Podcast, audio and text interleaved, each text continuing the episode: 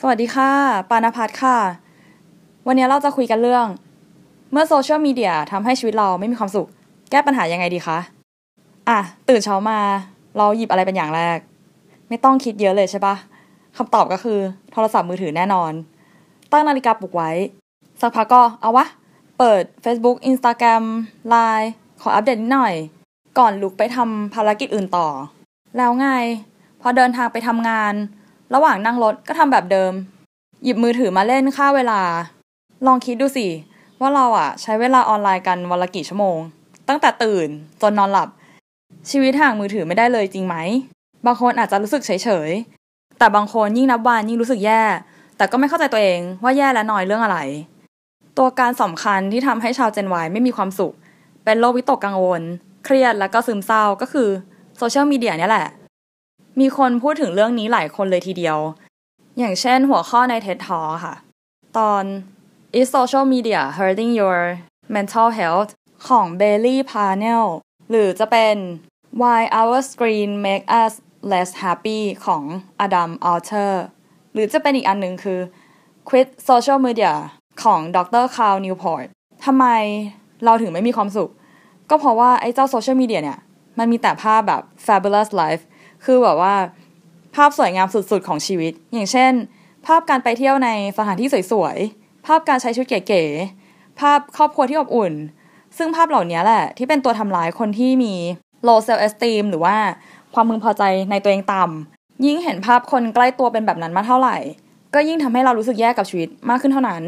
ได้แต่คิดว่าตัวเองไม่ได้เรื่อง แล้วก็เป็นทุกข์หนักเข้าไปอีก ซึ่งขอบอกว่า เธอไม่แปลกนะจ๊ะ มีคนทั้งโลกอีกเป็นล้านที่รู้สึกแบบเดียวกัน คนที่มีปัญหาสุขภาพจิต เลยเพิ่มขึ้นเป็นทวีคูณในยุคนี้นั่นแหละ อันที่จริงแล้วโซเชียลมีเดียเนี่ยก็มีข้อดีของมันนะ คือเราชอบมากที่โซเชียลอะทำให้เรา connect ถึงกันตลอดเวลา ได้เห็นชีวิตเพื่อนๆ พี่ๆ น้องๆ ว่าเขามีความเป็นอยู่อย่างไรบ้าง มีชีวิตที่ happy กันแบบไหนบ้าง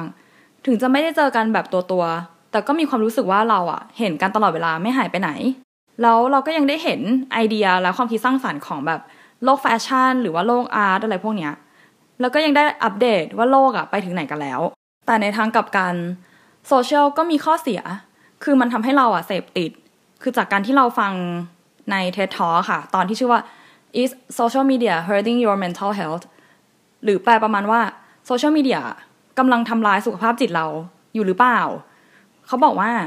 ทุกครั้งที่เราโพสภาพหนึ่งภาพอะแล้วมีเพื่อนมาไลค์อะสมองจะหลั่งสารโดพามีนออกมา ซึ่งเป็นสารสร้างความสุข ใช่มันดีมากเลย แต่นอกจากความดีงามแล้วอะมันก็เป็นเหมือนสารเสพติดด้วยนะ มันจะทำให้สมองเราอะถูกกระตุ้นตลอดเวลา ก็เลยทำให้เราอะมีความอยากที่จะเปิดดูโซเชียลแบบนั้นอะทั้งวัน แล้วมันก็ยิ่งมีผลกับสุขภาพจิตโดยตรงเลย ทีนี้ถ้าเราแยกแยะได้อะเราจะเข้าใจว่าโซเชียลอะค่ะ มันเป็นแค่พื้นที่โชว์ไฮไลท์เก๋ๆของชีวิต ซึ่งมันไม่ใช่เรื่องทั้งหมดของชีวิตจริง ลองคิดดูดิว่าเราอะไม่ค่อยเห็นใครโพสต์เรื่องการทำงานหนักหลังขดหลังแข็ง ความพัง ความ fail หรือว่าด้านมืดของตัวเองให้ใครรู้หรอก เราอะอยากจะแชร์แต่เรื่องดีๆทั้งนั้น จริงปะที่ peak กว่าก็คือ เราอะชอบเอาภาพไฮไลท์เก๋ๆพวกนั้นนะคะ มาเปรียบเทียบกับชีวิตอันน่าเบื่อของเรา ก็เลยทำให้คิดไปว่าชีวิตเราแม่งแย่ว่ะ ทางที่ดีอะค่ะ เราต้องพยายามมองสิ่งที่อยู่ในโซเชียลอะให้เป็นภาพกลางๆ เหมือนกันหมด หรือไม่ก็เลิกใช้โซเชียลไปเลย ถ้าเราเปลี่ยนมุมมองตัวเองไม่ได้นะ แล้ว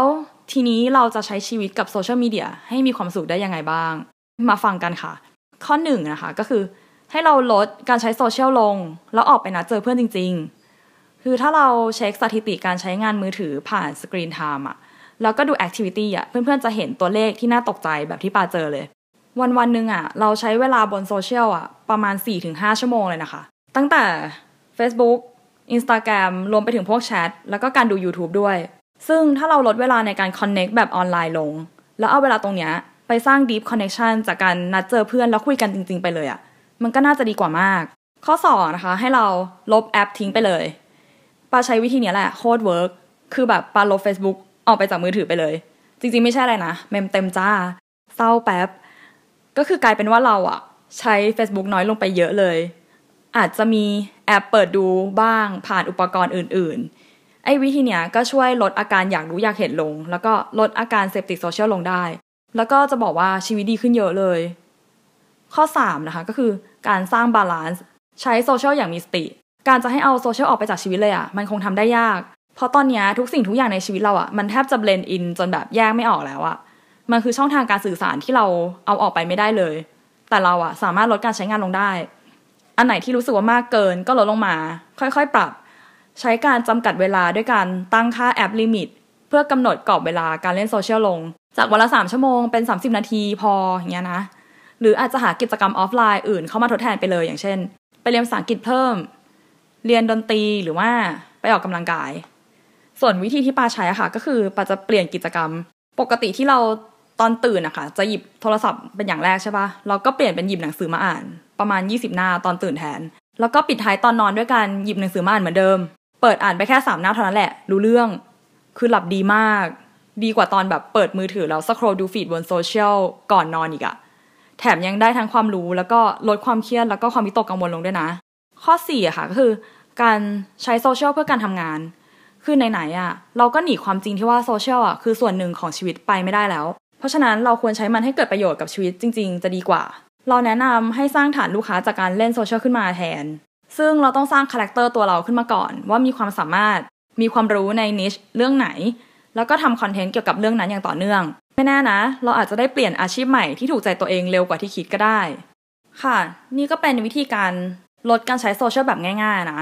เพื่อจะได้บรรเทาอาการเสพติด และอาการรู้สึกแย่กับชีวิต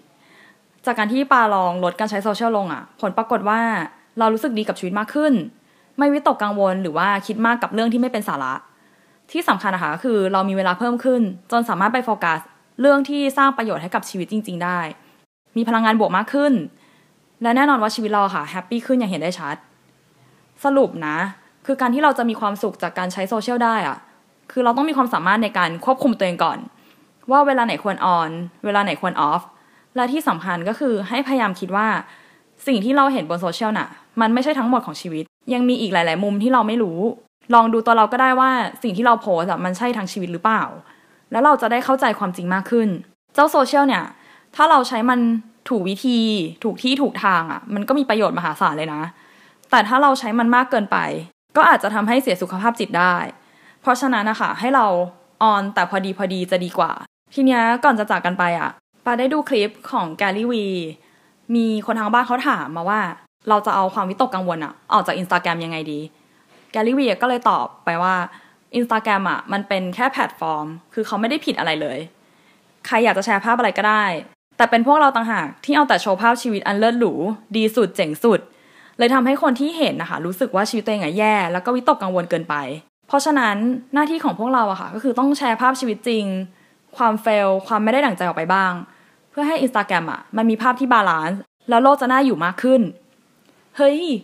เนี่ยมันเป็นภารกิจสำคัญสำหรับชาว Gen Y เลยนะ ที่จะสร้างความเปลี่ยนแปลงให้กับโลกออนไลน์ ค่ะหวังว่าจะได้ประโยชน์กันนะคะ วันนี้ลาไปก่อน สวัสดีค่ะ